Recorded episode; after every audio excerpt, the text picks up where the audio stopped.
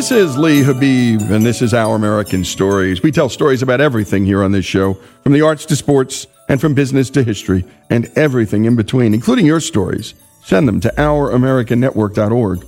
That's OurAmericanNetwork.org. They're some of our favorites. James L. Johnson, he's a longtime pastor, and he and his wife, Linda, have served together in Washington and California, among other places. They have nine kids, live in Rogers, Minnesota, and listen out of WCCO 830 in Minneapolis. Pastor Jim finds peculiar friends wherever he goes, wherever he lives, wherever he travels, in one form or another. This is the story about one of those friends. Here's Jim Johnson and the story of Everett Model. Everett was a peculiar man in our town. Smiling, awkward, and heavy footed, he spoke with a back throat lisp. But he didn't talk much, not to most people, but Everett would talk to me. I got the Lord in my life, Everett told me, not so long after he started coming to our church in a small town in northern Minnesota. He cried when he said it. Every time he said it, I think Everett cried. Jesus is in my heart, he would say. It was 25 years ago this Christmas we sang our last Christmas carol together. I couldn't always understand his words, but I could always understand this much. Everett Model, the peculiar old man who mowed four lawns a day with a broken down mower for $5 a yard, needed community, he needed to work, and he wanted you to know that he was a Christian. Everybody knew whoever it was in the northwestern frozen cold Minnesota burg where we used to live with 1,527 citizens and two grocery stores, a coast to coast and a hardware hank, you couldn't help but notice the Everetts of the world. He was about 60 years old back then, but looked a little older, and he was, as we used to say it, a little slow, although it doesn't seem nice to say it that way now. Ever since his divorce years ago to a private but functional owner of Mary's Corner Closet, the thrift store, Everett had made his home in a low rent senior home, a, a rest home as we used to call it, a six room gray shaked house with two gables, aging but well kept. The Johnson Rest Home, said the sign on the side. Because of Everett's quirky personality and his awkward way of talking and his seemingly worsening health, he moved from one rest home to another, one town to the next, until his diabetic condition forced the move to Midway Nursing Home in the oldest part of our town. Staying at Midway said a lot in itself. The seniors with a little better means who needed help, they stayed in the newer municipal home by the highway. The municipal was definitely a step up. Attached to the regional hospital and a growing health clinic, the municipal was clean and new and bore the look of modern health care. Everett did not live at the municipal home. He lived at the Midway. The Midway home was, well, green. It was the original hospital in our town, a rectangular building with three floors. The Midway was built in the 1920s and saved from razing because it was, as we used to say, too good to go to waste. Painted in that verdant guacamole color, it brought smiles to first time visitors to our town. But it served fine for Everett and about 20 other also rans of life back then. Three meals a day and a regular turnover of nursing assistants who made about $8 an hour and worked hard at it. The Midway home was for people who grew up in the country and worked on homestead farms or taught in two room schoolhouses. Those folks, like my folks, didn't feel necessarily that it was a step down to live in Midway. It was a step up for them. And as a pastor of a local mainline church, I held services there every Sunday afternoon and would visit people like Everett. Everett at first lived just two blocks from our parsonage on 2nd Street, so I saw him often, but honestly tried to avoid him. My next door neighbor Steve was the first to befriend him. Steve couldn't help himself. Everett asked if he could mow his lawn one day, and Steve was easy. He was a new Christian with a tender heart, and he could not say no. Everett pushed his lawnmower the two blocks from the rest home to our lots near the corner by the Dairy Queen on 2nd Street. And I have to admit, yes, I did think it looked odd to see an hunched and aging man mowing the lawn of a young, burly maintenance man, but Steve was undeterred. Steve said, Everybody needs to have a purpose. What's life without a job? Well, I couldn't disagree with that. So I paid Everett $5 to mow my lawn, too. The lines weren't always straight. He cut into my tree roots. He started move, mowing too early in the day. And his ancient Toro lawnmower coughed up clouds of blue smoke. But Linda and I hired him $5 just to be nice, once a week at least. Whenever it came to mow my grass, he would often crank up the Toro at seven o'clock in the morning, waking up our three little girls. Everett, I'd say, after I had him stop the mower. You can't really start until eight o'clock, okay? Sorry, he would say. I didn't know. Sometimes my neighbor Steve grew frustrated because Everett would mow over his new dogwood bushes. Everett, you gotta watch where you're mowing, Steve would say. Everett would shrug, and Steve would hire him the next week. As a new Christian and a kind but burly maintenance man, Steve had a heart for the zeros of this world, and I was working on that too. Yes, Everett smoked too much, and yes, he was odd, and yes, Everett's reputation preceded him, but Everett was family. To us, he was, anyway. A child of God and a man who needed $5, and we agreed to help. And you're listening to James L. Johnson, a longtime pastor, telling the story of this, well, peculiar friend. And we all have peculiar friends. Maybe you're peculiar. I think I'm pretty peculiar myself. And you're listening to the story of Everett Model. And we're going to continue with this story. And again, this is just one of our great listener stories. And that's what we like to do here, folks Christian, atheist, Jew, Presbyterian, Catholic, uh, Muslim. We want to hear your stories. All of them, because that's what we do here. We tell everyone's stories here on Our American Stories. When we come back, more of Jim Johnson's story and, of course, Everett's story here on Our American Stories.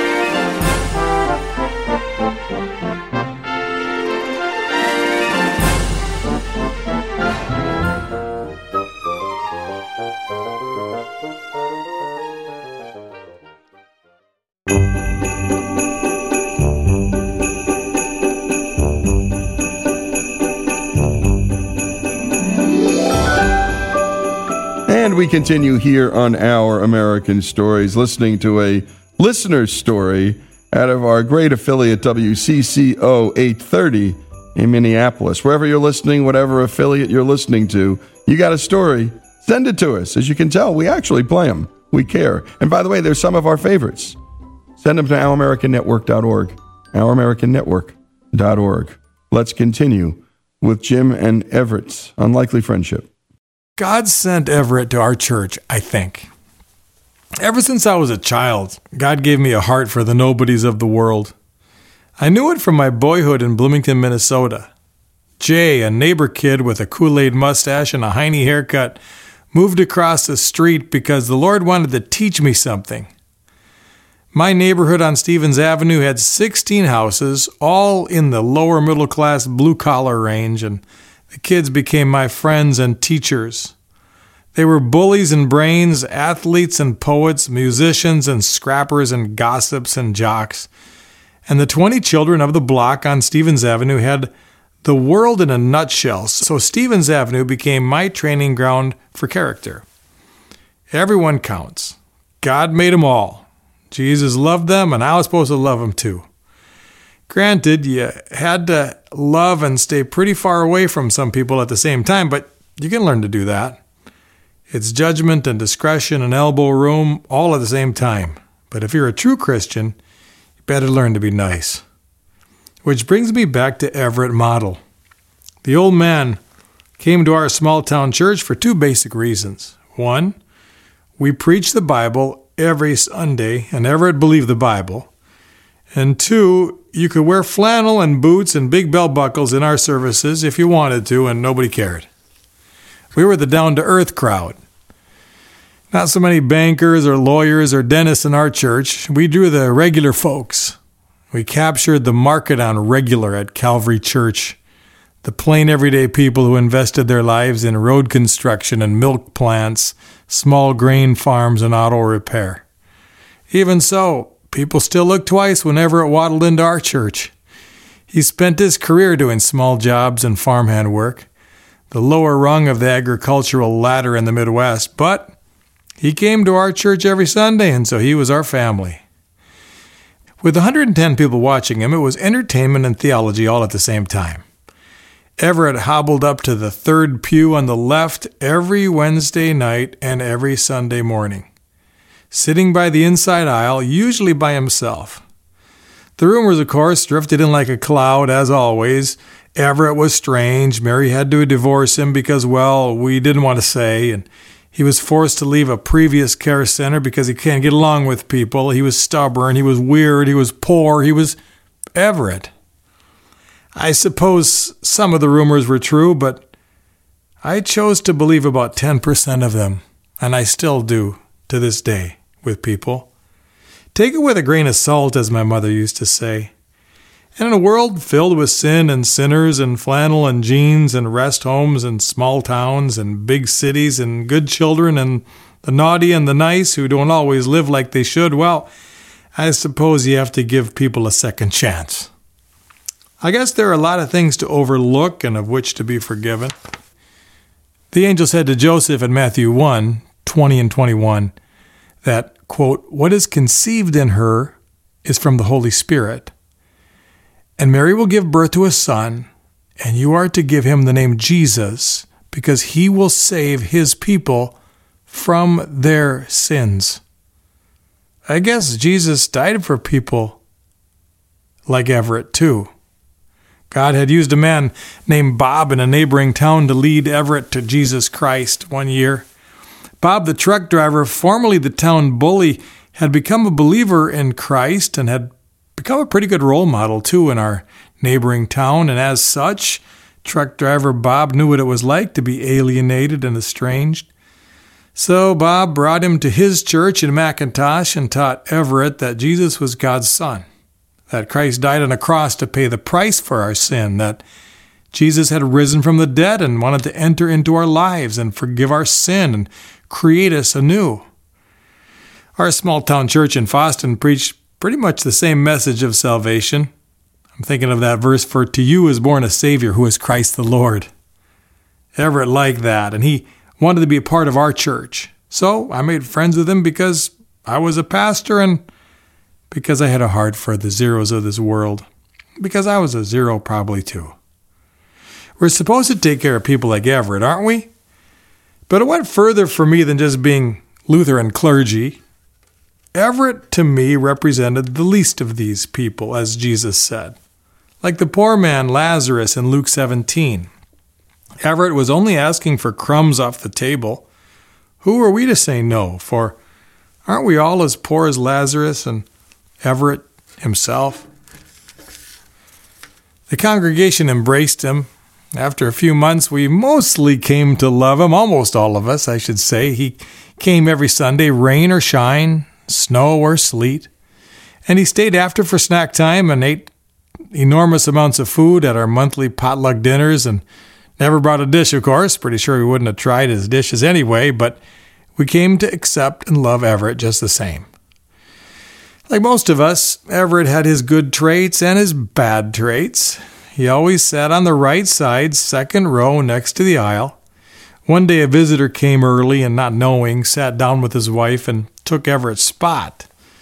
My lawn mowing friend walked down the aisle, looked up to see his pew taken, and he didn't know what to do. I mean, while, while all 100 of us were watching, piano playing in the background two minutes before the service started, and with the church mostly packed, Everett hesitated. He looked, he, he turned, he stopped, he deliberated before quickly walking back to the folding chair section in the rear. But before he came forward, all the way from the back, we all watched him. What was Everett going to do with those two people sitting in his usual seat? He tapped the unsuspecting man on the shoulder, he bent down, and asked the visitor if he could have his hymnal. We could hear Everett ask it semi intelligibly Can I have that hymn book? With an unknowing shrug, the man reached over, grabbed the hymn book, handed it to Everett, and that was that. Everett took the book and walked back to the folding chairs in the rear, fully content. Tell you what, no one ever sat in Everett's spot next time. When you're a little awkward, you need a little time and you need a good friend. And my maintenance chief friend Steve was just the guy. Steve was kind enough to ask him to help him serve as an usher with him. For Everett, that was a huge job and a great compliment. Carrying brass plates with money, offerings, checks, a few coins, that was a new horizon for Everett. It was perhaps the first time anyone had ever asked him to serve.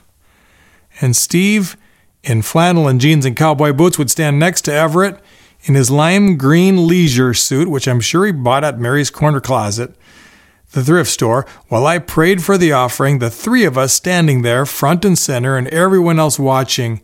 And with Everett, his health beginning to fail, his hands clasped in front of him, would lean and list and stagger and catch his footing, just about to fall. You know, I'm telling you, few of the caring women, none of the observant children of the church, and all but two of the men closed their eyes during those prayers. Everybody was watching. They were sure Everett was going to fall. Don't let this happen. Give him a brace. But Steve would hang on, steady as can be, provide stability, and Everett never did fall down up there. But there was a new level of alertness during my brief opening offering prayers. But Everett would smile. He'd say, I'm an usher now, he would tell me. We were watching him crow. The other amusing part of being in a church service with Everett was prayer request time. Our small town church uses a family friendly prayer request method. Just after the Apostles' Creed and before the special music, we ask if there are any special prayer requests, as we say it, and people raise their hands and offer their requests. Pray for my Aunt Kathy's having a baby. Pray for Norval's knee surgery. They would say, Pray for travel mercies. We would use that phrase. But ever it was personal and long, real long and you're listening to James Johnson, a longtime pastor. Again, this story coming out of WCCO 830 in Minneapolis. And we're hearing about Everett Model, and we all have an Everett Model. We may be Everett Model. And by the way, we do these stories from churches, from synagogues, from mosques. We do them because so many Americans in this country take their faith and spiritual walk seriously. And we don't back away from those things, and we don't proselytize here, as you well know. But to avoid these stories, to not tell them would be a lie. And that's why we bring them to you. When we come back, more with this remarkable friendship here on Our American Stories.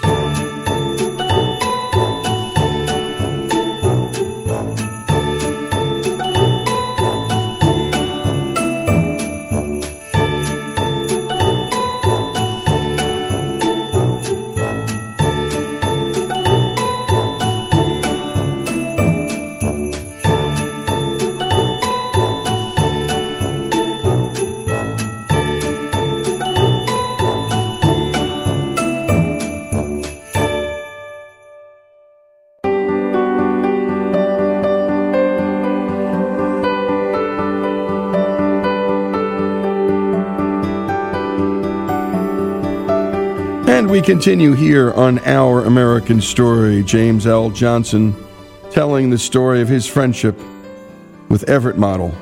Let's return to the story. Everett raised his hand for prayer request time every single time. Yes, it's Everett. Do you have a prayer request? We knew it was coming, and yep, Everett would start talking and start praying and start asking and start crying, and on and on he would go.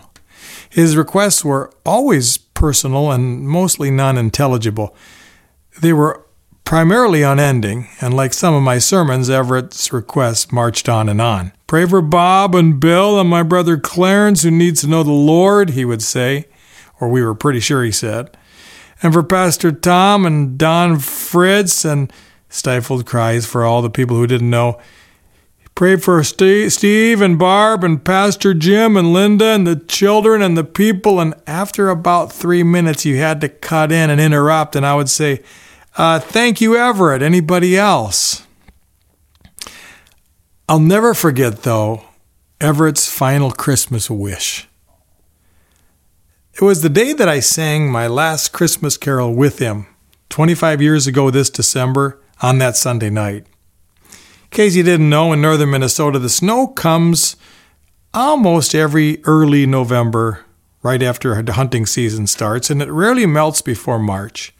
So every Christmas is white. Our church had this annual tradition of Christmas caroling two weeks before Christmas. A man in a neighboring town owned a large sleigh and cared for a team of four Belgian horses. Beautiful animals, and every year we would ask him to cart our church around town on the sleigh with those horses, and Sunday nights in December were slow nights in our town. And a church group on a sleigh could jingle and jangle through the city with the pleasure of the entire town. We could take the back roads to family homes and senior residences and park in the front yard. We also, we figured, could pull our sleigh one street off Main Street and park it right in front of the Midway home. That's where Everett was living at the end. Let's go sing for Everett, I said. Everybody wanted to see what would happen. So we took the sleigh up to the Midway home and parked it and marched in, our boots and coats, our glasses frosting over, and we came to see Everett there. He had a had a rough run of life there that last month. He'd been unable to attend church services for most of the fall, not able to leave the nursing home since the end of the summer except for visits to the doctor, and he had fallen and broken his right wrist after a dizzy spell one day in November and was fitted for a cast. When I came into the midway that time, he he showed me his cast and he would joke and say, So much for my boxing career, Pastor Jim. Oh, you'll box again, Everett, I'd smile and say. So when the 30 or so people from our church filed into the Lime Green nursing home that night to sing Christmas carols at the Midway, the seniors who could walk peered out the door and smiled, and they'd look at the sleigh and saw the horses. I haven't seen horses in years, some of them said. Our cheeks were red and rosy, and Everett looked comfy cozy as we came into his room. We're singing carols, Everett, we said. You want to come with? we asked in that Minnesota dialect that leaves that odd preposition dangling without shame. Yeah, I'll come with, he said. And in his stretched white t shirt, Everett was looking good that day, unusually good. He was happy and even a little bit plump in the best way it happens for a 60 year old diabetic in frail health. The Midway diet was agreeing with him. His skin looked good and he held his injured wrist up high. I get my cast off tomorrow morning, Everett smiled. Crowd moved down the hall to the beat of heavy Sorel snow boots. He followed us in the pack and wandered down to the lounge that exists at the end of every decent northern Minnesota nursing home. And the people beamed as we sang. Everett was to my left, peeking into the lounge and smiling. We were singing, the cattle are lowing, the poor baby wakes, but little Lord Jesus no crying he makes. I love you, Lord Jesus, look down from the sky, and stay by my cradle till morning is nigh. I looked, and sure enough, Everett was singing, actually quite loud, in that lisping hoarse voice. I stood to his right and even stopped for a phrase or two just to hear him sing another verse. He was bouncing, no leaning or listing, not about to fall. Everett looked vibrant and alive and steady as he sang with the heavy coated Calvary Church carolers that night. Be near me, Lord Jesus, I ask thee to stay. Close by me forever and love me, I pray. Bless all the dear children in thy tender care and fit us for heaven to live with thee there. Well, the night was over and we left in a hurry. It was after 8:30 p.m., I'm pretty sure, pretty late for a nursing home and the school children would go to school the next day. We were hustling to leave and I was the last one out the door. As I was about to walk out the door, I heard Everett yell, "Pastor Jim!" I turned and looked down the hall and smiled and he held up his cast. And he said, holding up his right wrist, I'll get it off tomorrow. I smiled and I remember I said these exact words. I said, I hope you do, Everett. We'll be boxing by Tuesday, I said. And I waved and I walked out the door, and that was that. We rode the sleigh back to church and went home. I never saw Everett alive again. The nursing home said he died in his sleep that very night. They found him around five o'clock in the morning. And you know what? I wasn't sad. No Everett model, the mower of lawns, got his cast off the next day. In heaven, he was swinging his arm and standing firm, no leaning, no listing. He was talking to the Savior like Lazarus, with his wrist experiencing full motion, the poor child of God woke up in glory, no crying, just laughing, because the Lord fit him for heaven to live with him there, like the hymn says. As a follower of Jesus, Everett, in the most simple and childlike of ways, had turned from his sin and gave them all to Jesus. The Emmanuel, born 2,000 years ago in Bethlehem, born to die for the losers and the winners of this world. Everett repented and said, I love you, Lord Jesus. Look down from the sky. And Jesus stayed by his nursing home bed until morning was nigh. Yeah, the cast came off. And no, I don't suppose Everett is boxing in heaven like he wished that Christmas caroling night. But when I see him one day, I'm going to hold up my fists and smile just a little and fake a left jab and a right hook just before I hug him. Everett, that peculiar old man, mostly loved by a hundred people down here and loved by a Savior up there, pursued by a Messiah, born in Bethlehem, crucified in Jerusalem, alive in heaven today. Aren't you glad that Jesus was born for peculiar people like us? And that was Pastor Jim telling a beautiful story about his faith walk with a brother. And that's Everett, Everett Model. And, you know, I keep hearing and can see that singing, that singing of that last carol. And we all know it, believers or not, but special meaning for those of us who are believers. And Aquinas once said, when we sing, we pray twice. And that's so true. And by the way, the most substantive experience I ever had in my life with other human beings where I learned this kind of mercy and grace and kindness and patience. I wasn't a Christian at the time. I had a beautiful girlfriend in high school who served in nursing homes, and I would go with her and just hang out. And I got to meet people who were, who were close to dying, and people weren't visiting them. And what I learned about people and humanity in places like Midway. And if you get a chance over the holiday seasons, anytime, visit these folks, sing with them, whatever their faith walk or none at all. Just love on them.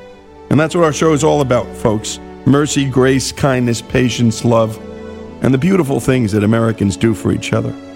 This is Our American Stories, the story of Pastor Jim and Everett.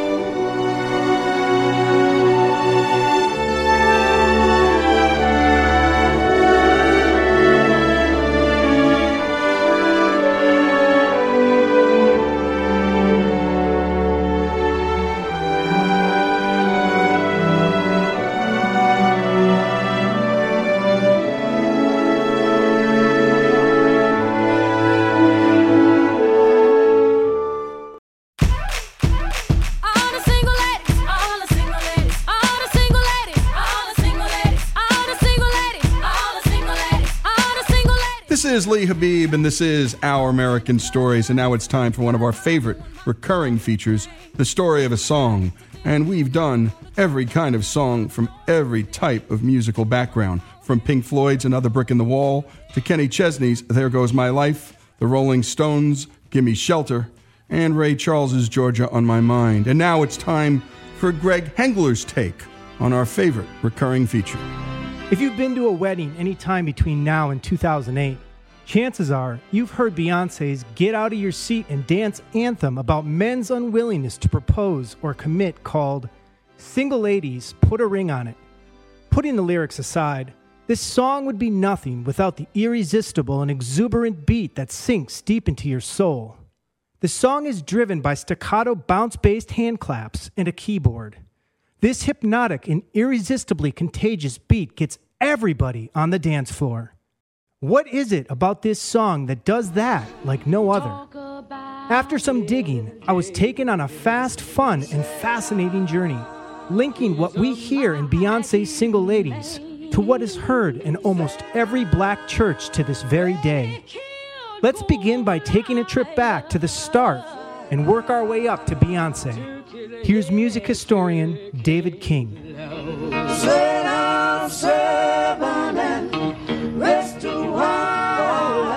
A lot of people, when they think of gospel music, think of the sound of the vocal, uh, they think of spiritual aspects of gospel, but they very often don't think enough about the rhythmic aspects and the driving beat.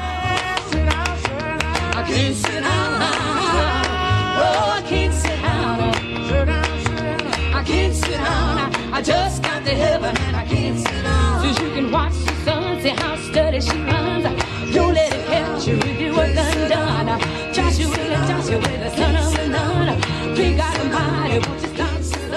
Gospel has that dun, dun, dun, right? It's influenced by boogie woogie and other styles. And that pounding, sort of frenzied aspect of gospel is really important to its spiritual aspects. It's, it's what caused people in churches to to catch the spirit and to go wild. But it directly got transferred into rock and roll music through the gospel fervor and energy of people like Little Richard. Oh, my soul. We're going to do a little thing for you. Saturday night, and I just got paid.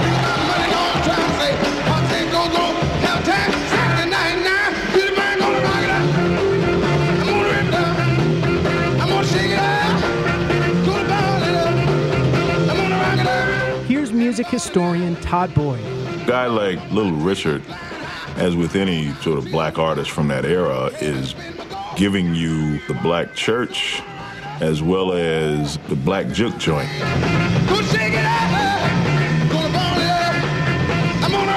Here's Little Richard's drummer, Charles Connor. Richard said, I want to bring you to this train station. I want you to hear something. So now listen to the train. The train's going off. He said, a wife when they pick up speed, He said, what kind of notes are those? I said, those are eight notes. He said, well, that's what I want you to play behind me. Here's the man responsible for the Motown sound, record producer Lamont Dozier a new form of rock and roll, as we call it, came into play during the 60s when that was ushered in by companies like Motown. When there was a nice backbeat, beautifully sounding, good balanced sounding records, all American. Here's Annie Lennox and Ben Harper. Motown music brought my world into abundance of color and soulfulness. Because those melodic lines and those fantastic chord changes and those beats, as soon as you heard the very first notes, you knew exactly what this was. It came out sounding like God.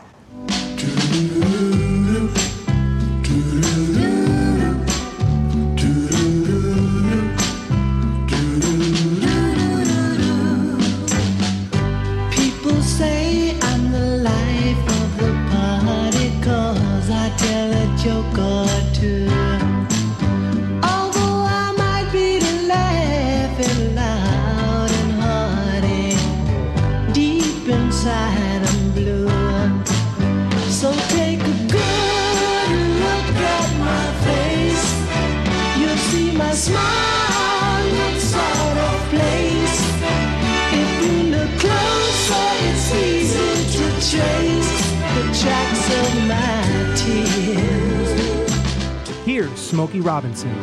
On the very first day of Motown, Berry Gordy was there and four other people, and I, I was among them. And he said, okay, I'm starting this record company. We are not gonna only make black music. We're gonna make music for everybody. We're gonna make music for the world. We're gonna make music with some great beats and some great stories. And we're gonna always do quality music. See my smile. We would go places in the South, taking our, our Motortown Revues down there, you know. There's a big stage in the middle of the hall, and white people on one side and black people on the other side. It's segregated, but, you know, maybe you can do something about it. The next time we got to those places, the kids, they were dancing with each other. They were talking, intermingling, holding hands. His little black boy holding a little white girl's hand, or vice versa. That was his idea of what he wanted his record company to be. Here's producer Greg Phillinganes. The basic elements, or the main elements of the Motown sound, had to do with a very solid but controlled gospel sound. It was rooted in, in a, a, a big beat, lots of bass, tambourine, drums, you know, very, very rhythmic. I said I lost someone, but I know where I'm gonna find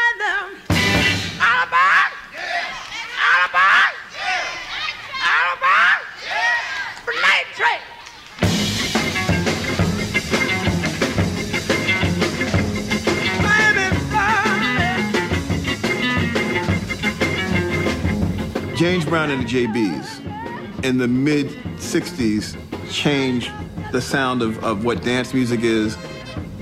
If you listen to, to um, Live at the Apollo, it's a great band, it's a great show. It's still very bluesy, very churchy, the show is. Come on! See what you Here's Sheila E., Arthur Baker, Questlove, and Q-Tip. It was the drum playing.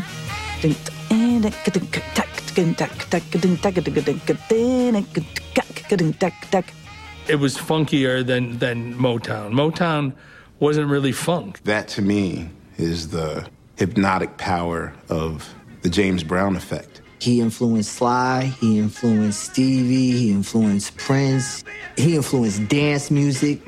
Indeed, he did. Now, let's take this back to where we started. Here's the hit making songwriting production team for Single Ladies Terius the Dream Nash and Chris Tricky Stewart. All aboard for New York City.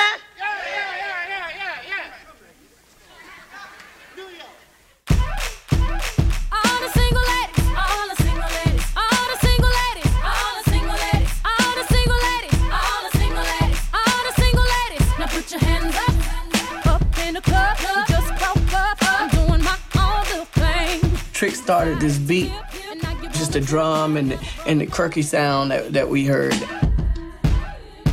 Uh, uh, uh. I'm up on him, up on me, don't pay him any attention. And I just sat in the back.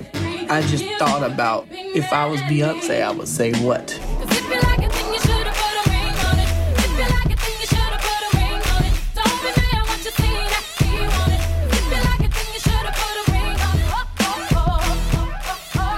I'm thinking, I'm quiet. He's not I'm giving me no no love. He's not. He's not. We're not in it Nothing. together. He's just. I'm giving him nothing. I'm Jedi. Trick stopped the beat, and I look at him. I was like, "What's wrong with you, man? What are you doing? what are you doing?" and he's like, what, "What do you mean? I was gonna start another beat." I was like, "Yeah, you just go and sit in, He's sit like, in he's there. like- I'll be right." He's like, I got the whole thing. He's like, I just wrote the whole song.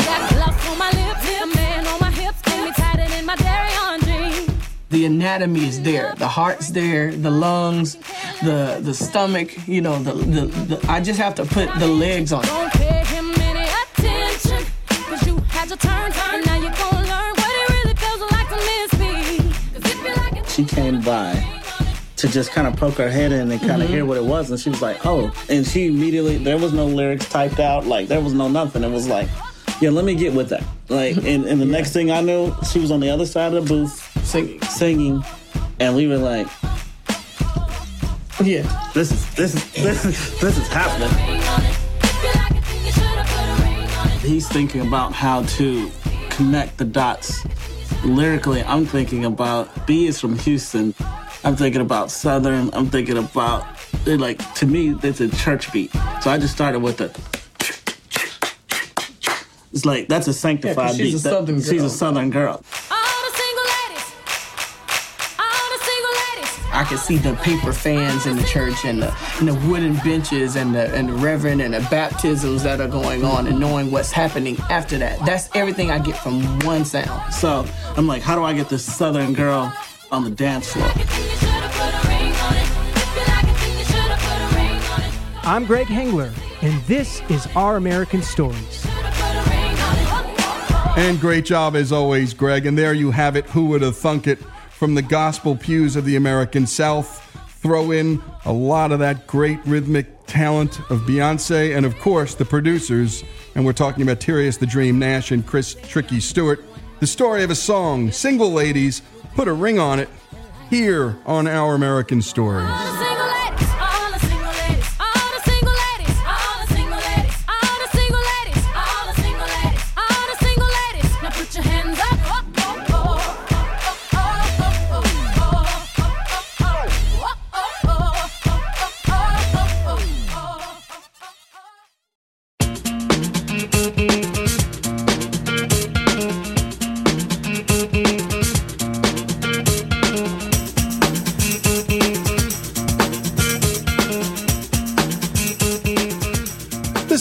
Lee Habeeb, and this is Our American Stories, and we tell stories about everything here on this show from the arts to sports, from history to business, and everything in between. And we love to tell your stories. Send them to us at ouramericannetwork.org. That's ouramericannetwork.org. And this next one you're about to hear, this next story, well, it's an odd one, a quirky one. It's about the radioactive Boy Scout. Here's Jesse. David Hahn was an average kid growing up in the suburbs of Detroit during the 1980s, except when it came to science and the Boy Scouts. When those two worlds collided, he ended up building a homemade nuclear reactor in his parents' tool shed. His house was raided by the Environmental Protection Agency. They dismantle the shed, haul it away, and bury it out in the middle of the Utah desert. Okay, down here in the basement, I have a few of my older scout uniforms.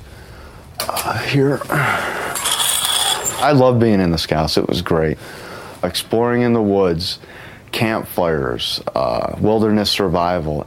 Uh, I think it was a good scout, but once in a while, uh, I went uh, outside the boundaries. The Boy Scouts of America created the Atomic Energy Merit Badge in 1963. One of the options to receive said merit badge was to build a model nuclear reactor. Uh, this is my uh, merit badge sash right here, and my three favorites here were atomic energy, chemistry, and general science. I was interested in nuclear energy before I even came in the Scouts, and they explained to me that they had this neat little looking badge with the atom and electrons circling around it, and I thought that would be cool to have. And it was easy for David to learn about atomic energy. Boy Scouts published a book about it. Hahn got his hands on it and set off to work with instructions to, quote, build a model of a reactor, show the fuel, control rods, shielding, moderator, and any cooling material. Explain how a reactor could be used to change nuclear energy into electrical energy to make things radioactive. Smoke detectors, watches, thorium lantern mantles, heart pacemakers. Those were some practical everyday radiation sources. I didn't understand how easy it was to perform nuclear experiments until I read this book. The Atomic Energy Merit Badge was renamed to the Nuclear Science Merit Badge in 2005. The requirements no longer list building a model reactor as an option to earn the badge. John Griffin is with Boy Scouts of America. A lot of people seem to think that it's unusual that there's an atomic energy merit badge, uh, but I don't think it's any more unusual than some of the other specialized badges that we have, like uh, beekeeping or snow sports. David was awarded his Atomic Energy Merit Badge on May 10th of 1991. He was 14 years old.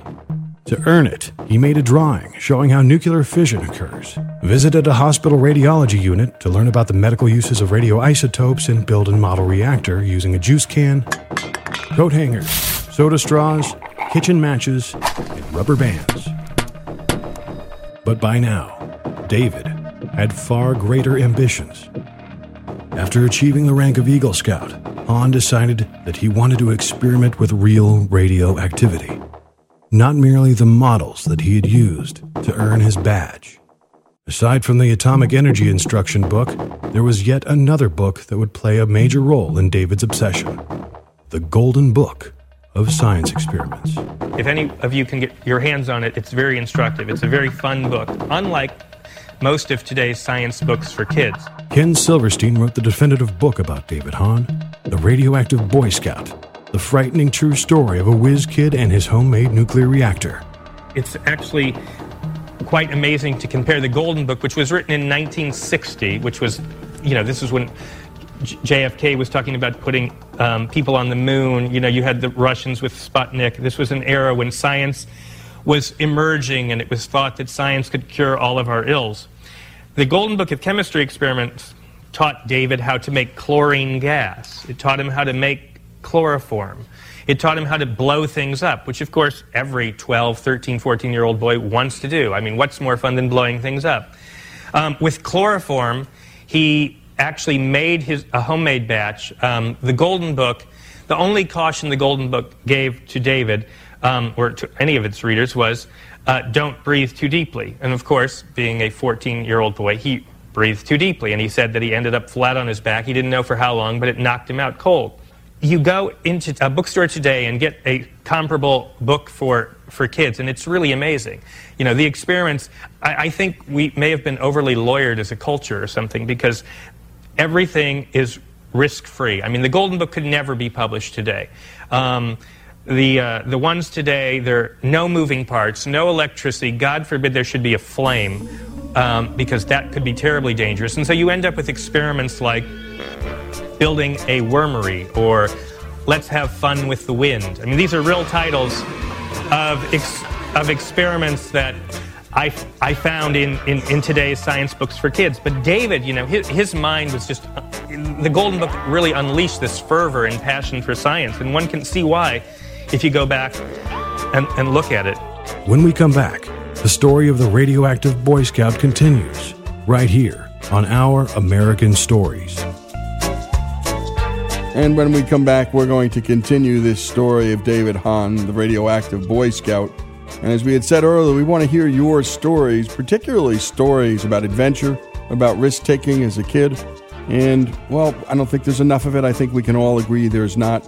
Uh, that's one of the points in the beginning of this story. So send them to ouramericannetwork.org. Your stories as a kid, risk taking, your Boy Scout stories too.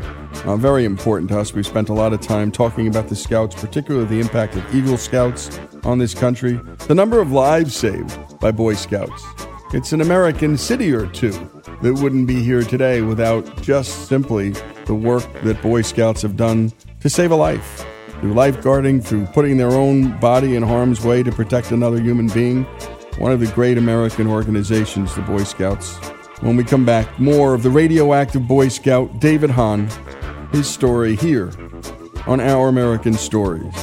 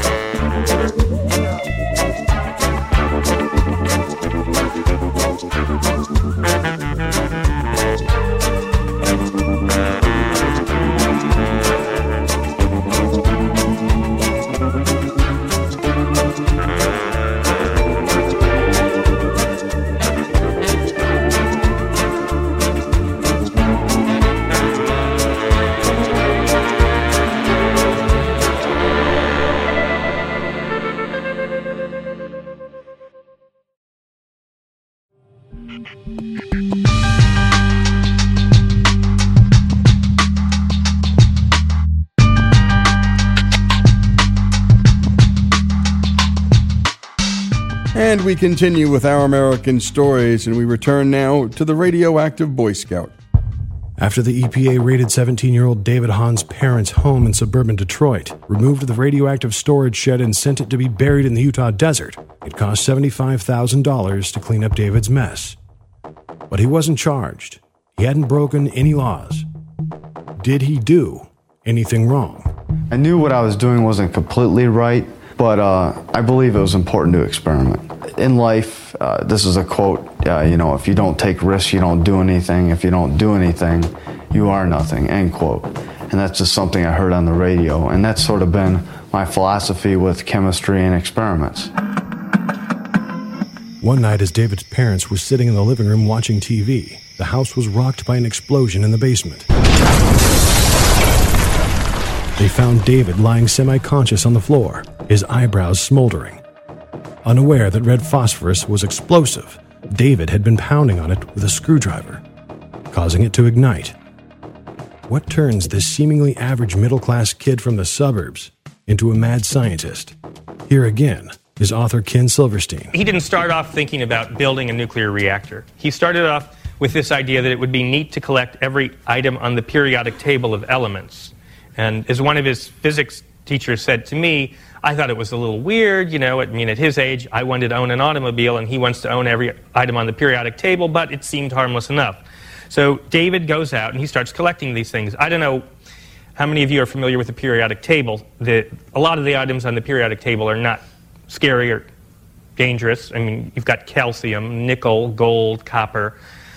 So these things, of course, are very easy. But David decides that he also wants to get the elements at the higher end of the table, and that's where you start getting into the radioactive materials. Some of these aren't so hard to obtain, actually, as it turns out. One of the things I learned in researching the book was that a lot of radioactive elements can be obtained in household items or industrial tools, which you might be able to get your hands on.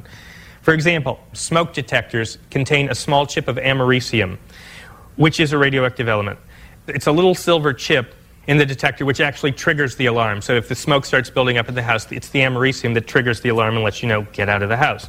He got some of these when he was away at a Boy Scout camp. The other boys in his group were um, breaking into the girls' camp, and David was, while they were away, stealing these smoke detectors from the ceilings of all the cabins that they were staying in. And then he also, he was always extremely clever. Um, he, he would don a variety of disguises. The simplest ones would be I'm a student working on a project. So he wrote away, and I got copies of the letters actually. He wrote away to a smoke detector company. And he said he was working on a, uh, a school project and he needed as many smoke detectors as he could get. And the nice woman in customer service wrote back and said, Well, that's just great. We happen to have lots laying around of a, I think it was a discontinued model. So suddenly, 100 boxes of smoke detectors are arriving at David's house in suburban Detroit. And he's extracting the americium chip and welding it together in his backyard to make a ball of americium, which he wants to create a neutron gun, which you can use to irradiate radioactive elements and make them further radioactive.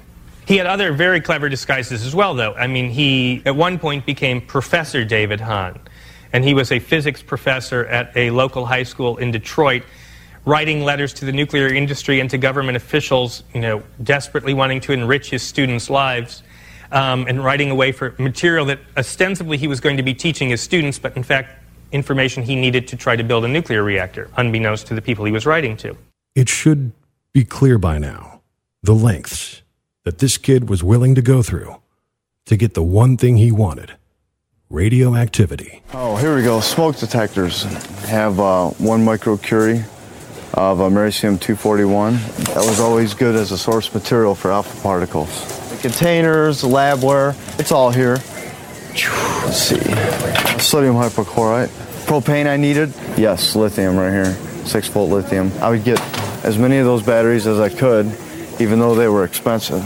In addition to americium, David also finds a way to get his hands on radium. I think it's got a half life of something like 30 million years or something. I mean, it's highly radioactive, a very dangerous substance.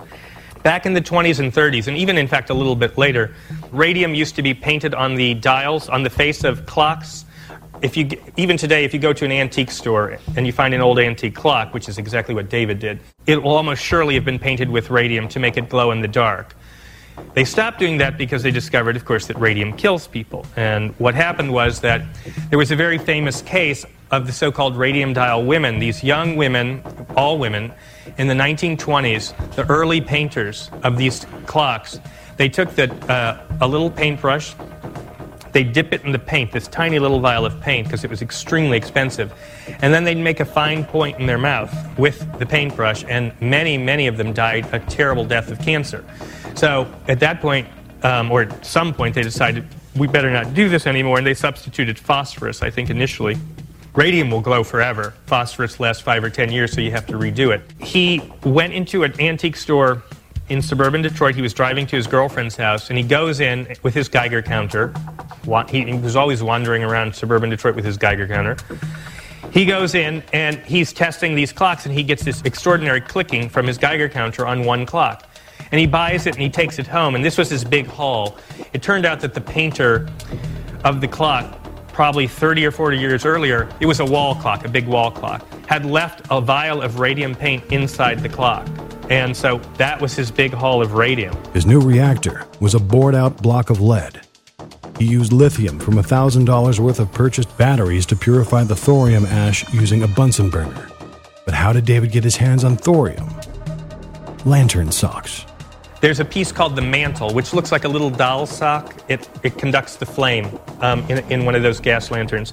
Those used to be coated with a thorium dioxide. I don't believe they are anymore, possibly because of David Hahn's experiments. I don't know, but I think they've stopped using thorium. David, he went to a, uh, a surplus store, a camping store, and he got huge quantities of these old lanterns. And he took the mantles out, he crushed them up, he purified them. It later turned out, when it was tested by the EPA, that he had purified thorium to a level eight times higher than the Nuclear Regulatory Commission requires for a license. David was well aware of the situation, and he got scared. He decides to dismantle the entire operation and load it into the trunk of his car, when suddenly He gets stopped by the police. The police open up the trunk of his car because David's very nervous, and they discover all of this weird stuff. I mean, there are cubes back there, there's all sorts of like mercury switches, there's a toolbox that is taped shut with electrician's tape. And the police decide it's an atomic bomb and that David is a teenage terrorist, which he was not. I mean, he never had bad intentions. I want to stress that. The police, for some reason, which has never become clear, decide to tow a car containing what they think is an atomic bomb to their headquarters. And then they go, oh no, we may have an A bomb in the parking lot, and they have to quarantine part of the parking lot and notify the authorities in Lansing, Michigan, the state authorities. And they did. I mean, they contact the state authorities who contact the Nuclear Regulatory Commission, and they have a full fledged little mini nuclear crisis on their hands. it's a lot of chaos from one 17 year old kid, just trying to chase down the one thing that gets him going. His chance encounter with the police triggers a federal radiological emergency response involving the FBI and the Nuclear Regulatory Commission. On June 26 of 1995, the EPA, having designated Hahn's mother's property as a Superfund hazardous materials cleanup site, dismantled the shed and its contents and buried them as low-level radioactive waste in Utah. I believe I did uh, produce a few atoms of, of plutonium, maybe uh, a couple fissions here and there, but I don't think anything sustained any kind of reaction. See, I believe that it was the thought that counted. He wasn't trying to hurt anybody. He was highly intelligent, a little strange, extremely motivated. In the end, he just wanted to be left alone with his experiments. If somebody thinks they can accomplish something, and if somebody's willing to take some risk out there, and their underlying intentions are good, then sometimes the laws don't always apply. And it's not a story that ends well. He became depressed after the scandal, and his mother committed suicide. He graduated high school and enlisted in the Navy, assigned to the nuclear powered USS Enterprise aircraft carrier. He joined the Marines and was stationed in Japan before he was honorably discharged on medical grounds. He was diagnosed with schizophrenia. On September 27, 2016, at the age of 39, David Hahn died. The radioactive Boy Scout. His death ruled accidental due to the intoxication from the combined effects of alcohol and fentanyl. For Our American Stories, I'm Jesse Edwards. Should it be illegal to have the clocks? Uh, should life be illegal? The Constitution, I live land, in the land of the free. So um, if I'm not hurting anybody, why shouldn't I be free?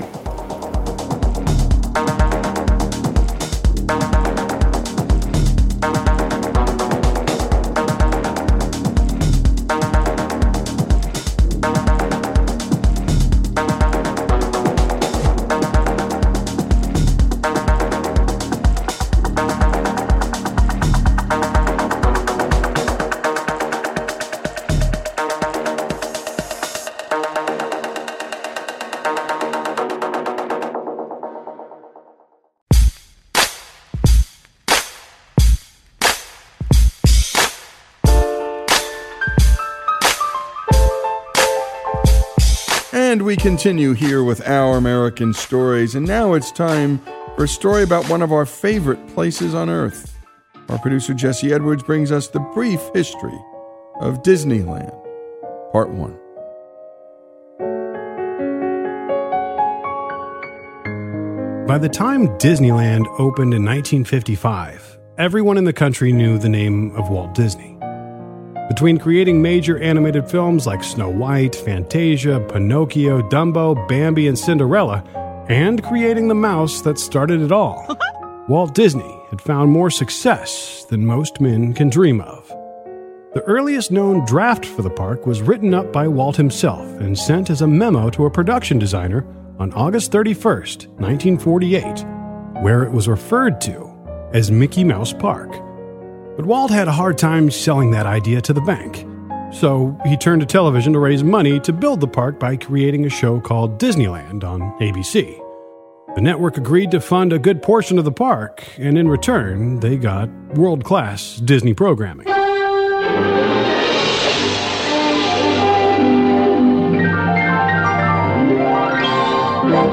Walt Disney's Disneyland.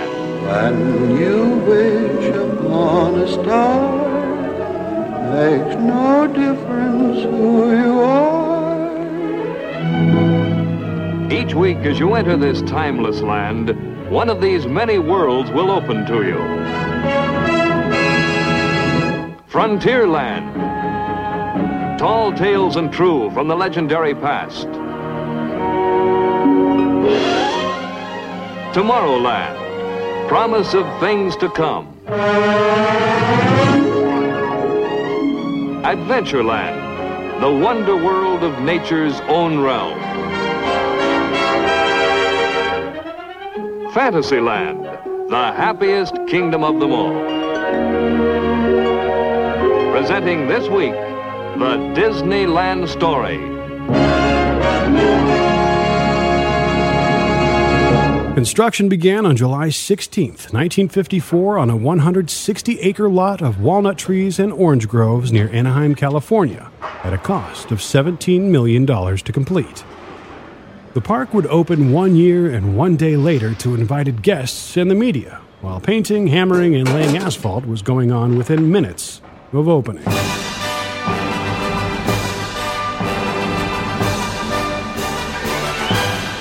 Following day, Disneyland opened to the public with a national live 90 minute television broadcast that was plagued with technical difficulties. It was anchored by three of Walt Disney's friends from Hollywood Art Linkletter, Bob Cummings, and future President Ronald Reagan. All activity on Main Street has ceased. Those carriages which have lined up for the parade to follow are full of celebrities. Walt Disney, Governor Knight, the mayor of Anaheim, and other dignitaries are talking to the three chaplains representing the Protestant, Catholic, and Jewish faith. And now, Walt Disney will step forward to read the dedication of Disneyland.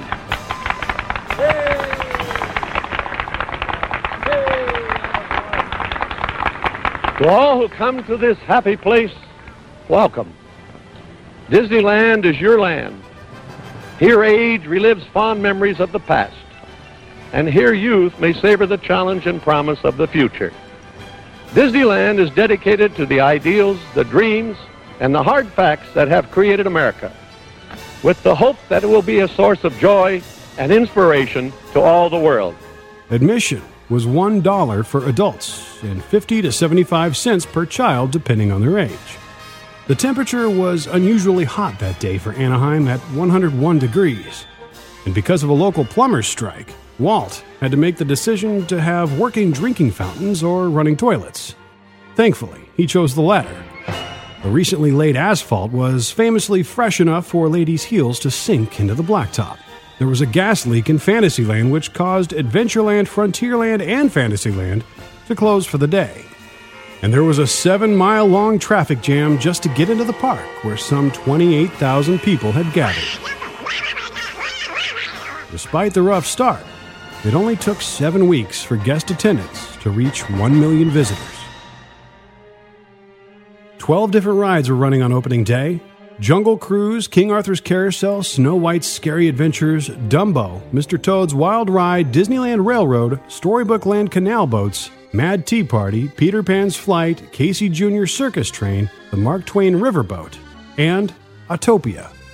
Bob Gurr is one of the original Imagineers who previously worked as an animator and later found himself building Disneyland rides for Walt Disney. Here's a secret weapon that, that uh, Walt had. He had a sense of what you might be able to do, and I was very curious. He was not interested in your portfolio, was not interested in what you'd done. He was interested in what you're going to do next. It was a very, very interesting uh, perceptions that he had. With those perceptions, he was picking out people right and left because he uh, had a lot of people in the studio, had a lot of friends, and he'd say something. I say, I'm looking for a really, really good set designer. You know any good set designers? Yeah, we got a couple of buddies. They're over, they're working over at Fox. We got a couple of guys at uh, at Paramount. Could you talk them into coming over and talk to me? So he's got all these leads going right and left, gathering up all these people. It's almost like he's going to grow an orchestra, and the first thing he's got to do, he's got to go get the people who are going to play the instruments while he writes the music. It's, it's that kind of a, kind of a thing. I got swept into that thing that's going on in late uh, 1954. I had learned there's this thing called Disneyland. It was on the LA Times, great big drawing, and I thought, oh, that's fabulous. I hope they build a place like that. I'd go. And go he did. One of the first projects Bob got to work on were the uh, Autopia cars. As part of Tomorrowland, the Autopia cars represented the future of what would become America's multi lane freeways, which were still just being developed at the time. Autopia car designed the body. He assumed if I did the body, I do the mechanical part.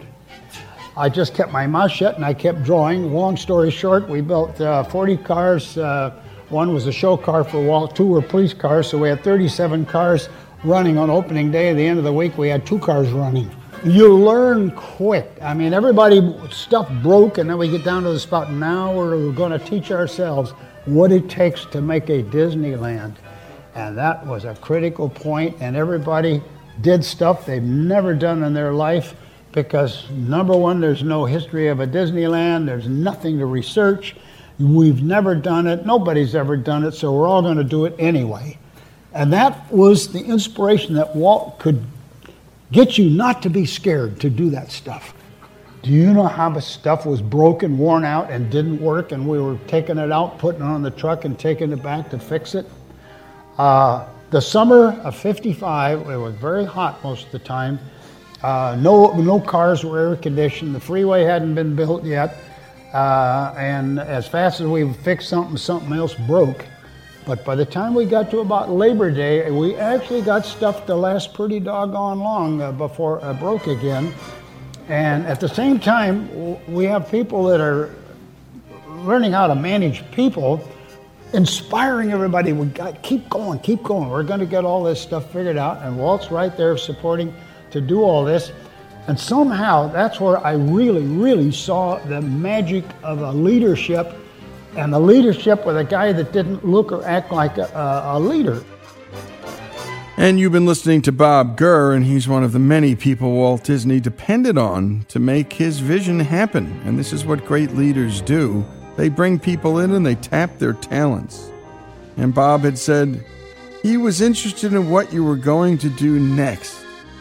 It's fantastic. And he also convinced you not to be scared, not to be afraid. In the end, that's what makes for great leadership. In the end, buy into a vision, let people own a piece of the vision, and then cheerlead them on. And when we continue, more of the remarkable story of Disneyland here on Our American Story.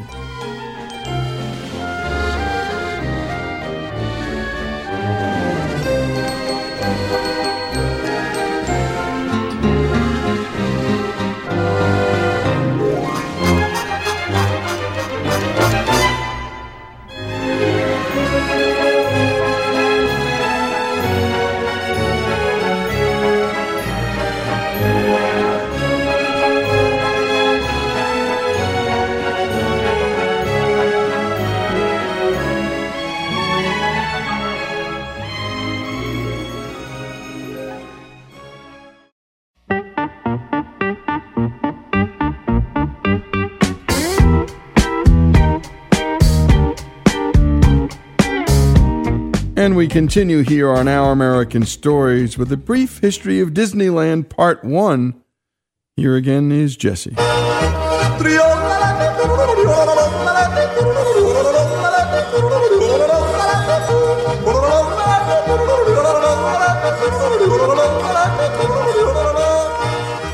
By January of 1960, 20 million people had visited the park.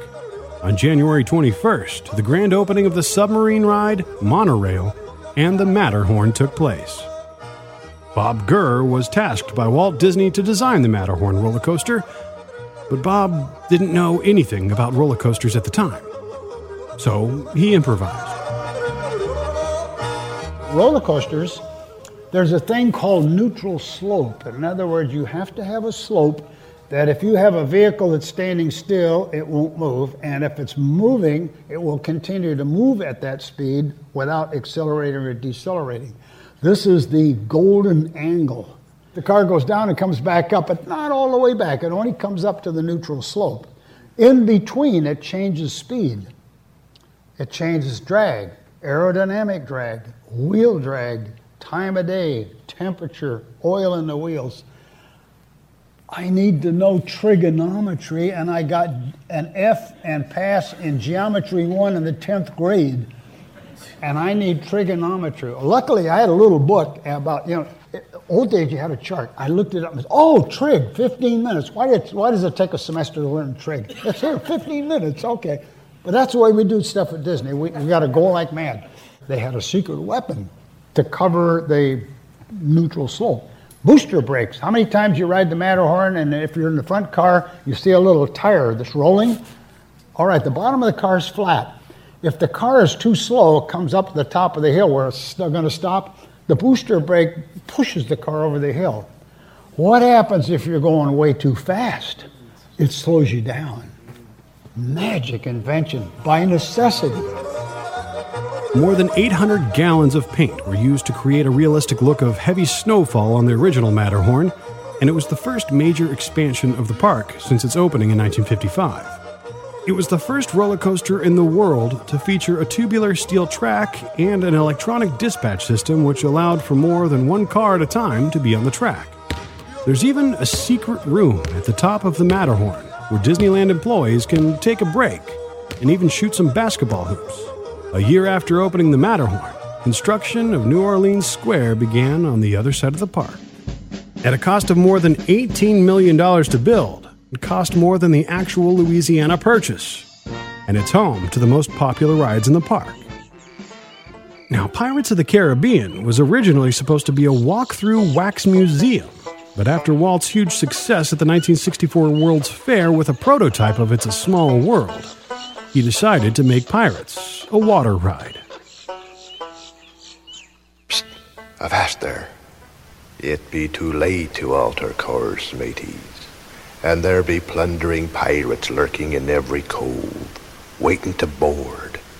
Sit closer together and keep your ruddy hands inboard. That be the best way to repel boarders. And mark well me words, mateys. Dead men tell no tales. Ye come seeking adventure and salty old pirates, eh? Sure you've come to the proper place. But keep a weather eye open, mates, and hold on tight, with both hands if you please. There be squalls ahead, and Davy Jones waiting for them what don't obey. Fact, there are 630,000 gallons of water, 53 animatronic animals and birds, 75 animatronic pirates and villagers in the attraction, and it takes three days to empty and refill the bayou for renovations. Alice Davis was one of the original Imagineers to help develop the ride. She was responsible for the hundreds of intricately detailed costumes worn by the lifelike animatronics. Since I was working on the costumes, um, I started thinking, you know, they should have more than one costume. They should have two costumes for each figure because if something happens, uh, there's um, hydraulic pipes, you know, cords that go through. Um, and if one of those cords gets twisted and, and snaps you have this terrible red oil that comes out and you can't get it out of the fabric. I mean, it's lost. And they said, "Oh, we can't we don't have the time. We have to have just one costume as quick as can be." Well, you can cut two out at the same time you cut one. When I went to the bookkeeper to say how much material I needed for shirts and pants and all this, I would give him twice the amount I needed and he didn't know.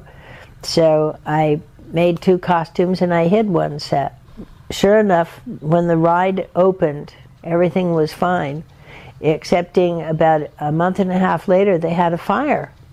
They came running to me, you know, oh, what are we going to do? We, we have to keep the ride closed till we get more costumes. And uh, how long will it take you? And I said, well, I will be, uh, have everything ready for you in a half an hour. Well, and I showed them that I had made two sets. and they didn't know whether to hit me or kiss me. So, but uh, the the show was only closed for one day. That's one day that Walt Disney would never see, because he died three months before the ride opened. Walt was diagnosed with lung cancer and passed on December 15th of 1966, at the age of 65. Walt Disney was cremated, and his ashes were interred at Forest Lawn Cemetery. But there's another ride in New Orleans Square that Walt had been working on before he crossed over. When hinges creak in doorless chambers, and strange and frightening sounds echo through the halls, whenever candlelights flicker, where the air is deathly still, that is the time when ghosts are present, practicing their terror with ghoulish delight. Welcome, foolish mortals, to the Haunted Mansion. I am your host, your ghost host. Kindly step all the way in, please, and make room for everyone. There's no turning back now. The Haunted Mansion was originally designed to be a museum of the weird, a museum of strange and haunted items from all over the world. The concept then morphed into a haunted walk-through wax museum similar to the way Pirates of the Caribbean was developed. Many of the attractions leading up to the ride itself inside of the Haunted Mansion are the early concepts for the Museum of the Weird. The man who came up with these original concepts is legendary Imagineer Rolly Crump, another Disney animator who was recruited to design rides at Disneyland. I remember seeing a movie, Beauty and the Beast, that was made by Jacques Cousteau, the French director, of this monster that would come home at night into his castle, and all the arms uh, on the wall that held the torches would help help him go forward with him. And then there were faces over the fireplace that looked at each other, and steam came out of their mouths. And I thought that's the kind of stuff we got to put in the haunted mansion because prior to that, it was just a bunch of eyes going back and forth and footprints on the ceiling and stuff that I felt was kind of corny. But you know, this was the thing uh, that I loved about Walt. If you always had to show him something he'd never seen before, he didn't want to constantly trace himself. And I think that that's the one thing I offered to him was the imagination of, of doing something different. And not only that, standing up for it, you know, and saying, well, I think we can use it no matter what, Walt, some way or another. And so then he went home and figured out how to do it. And that is perhaps what Walt Disney did best turning imagination into reality. With nearly 20 million visitors to the park each year, it costs somewhere around $3.5 million just to operate the park every day. But Disneyland is so much more than statistics and earnings. It's the smell of warm churros in the air on a warm summer night with your family. It's the look on your kid's face when you bring them to the park for the first, second, or third time and getting to relive those moments with them as you remember when your parents took you there as a kid, like mine did. It's like Walt said Here, age relives fond memories of the past, and here, youth may savor the challenge and promise of the future. Disneyland is dedicated to the ideals, the dreams, and the hard facts that have created America, with the hope that it will be a source of joy and inspiration to all the world. And to think, it all simply started with a dad who wanted to build an extraordinary place to spend time with his kids. Well, it came about when my daughters were very young, and I Saturday was always uh, Daddy's Day with the two daughters. So we'd start out and try to go someplace with you know different things, and I take them to the merry-go-round, and I took them different places, and as I'd sit there while they uh, they rode the merry-go-round, did all these things, sit on a bench, you know, eating peanuts, I felt that there should be something built, some kind of a, an amusement enterprise built where that the parents and the children could uh, have fun together. So that's how Disneyland started. Well, it took many years. It was a, a whole period of maybe 15 years developing. The, uh, I started with many ideas, threw them away, started all over again. And eventually it evolved into what you see today as Disneyland. But it all started from a daddy with two daughters wondering where he could take them, where he could have a little fun with them too. For Our American Stories, I'm Jesse Edwards. And great job as always, Jesse. And my goodness, there's one line at the top of my notepad here. The animators were tapped to design rides. What a crazy idea you'd think on the surface. But engineering decisions can get made later. The Imagineers had to imagine up what these new rides would look like.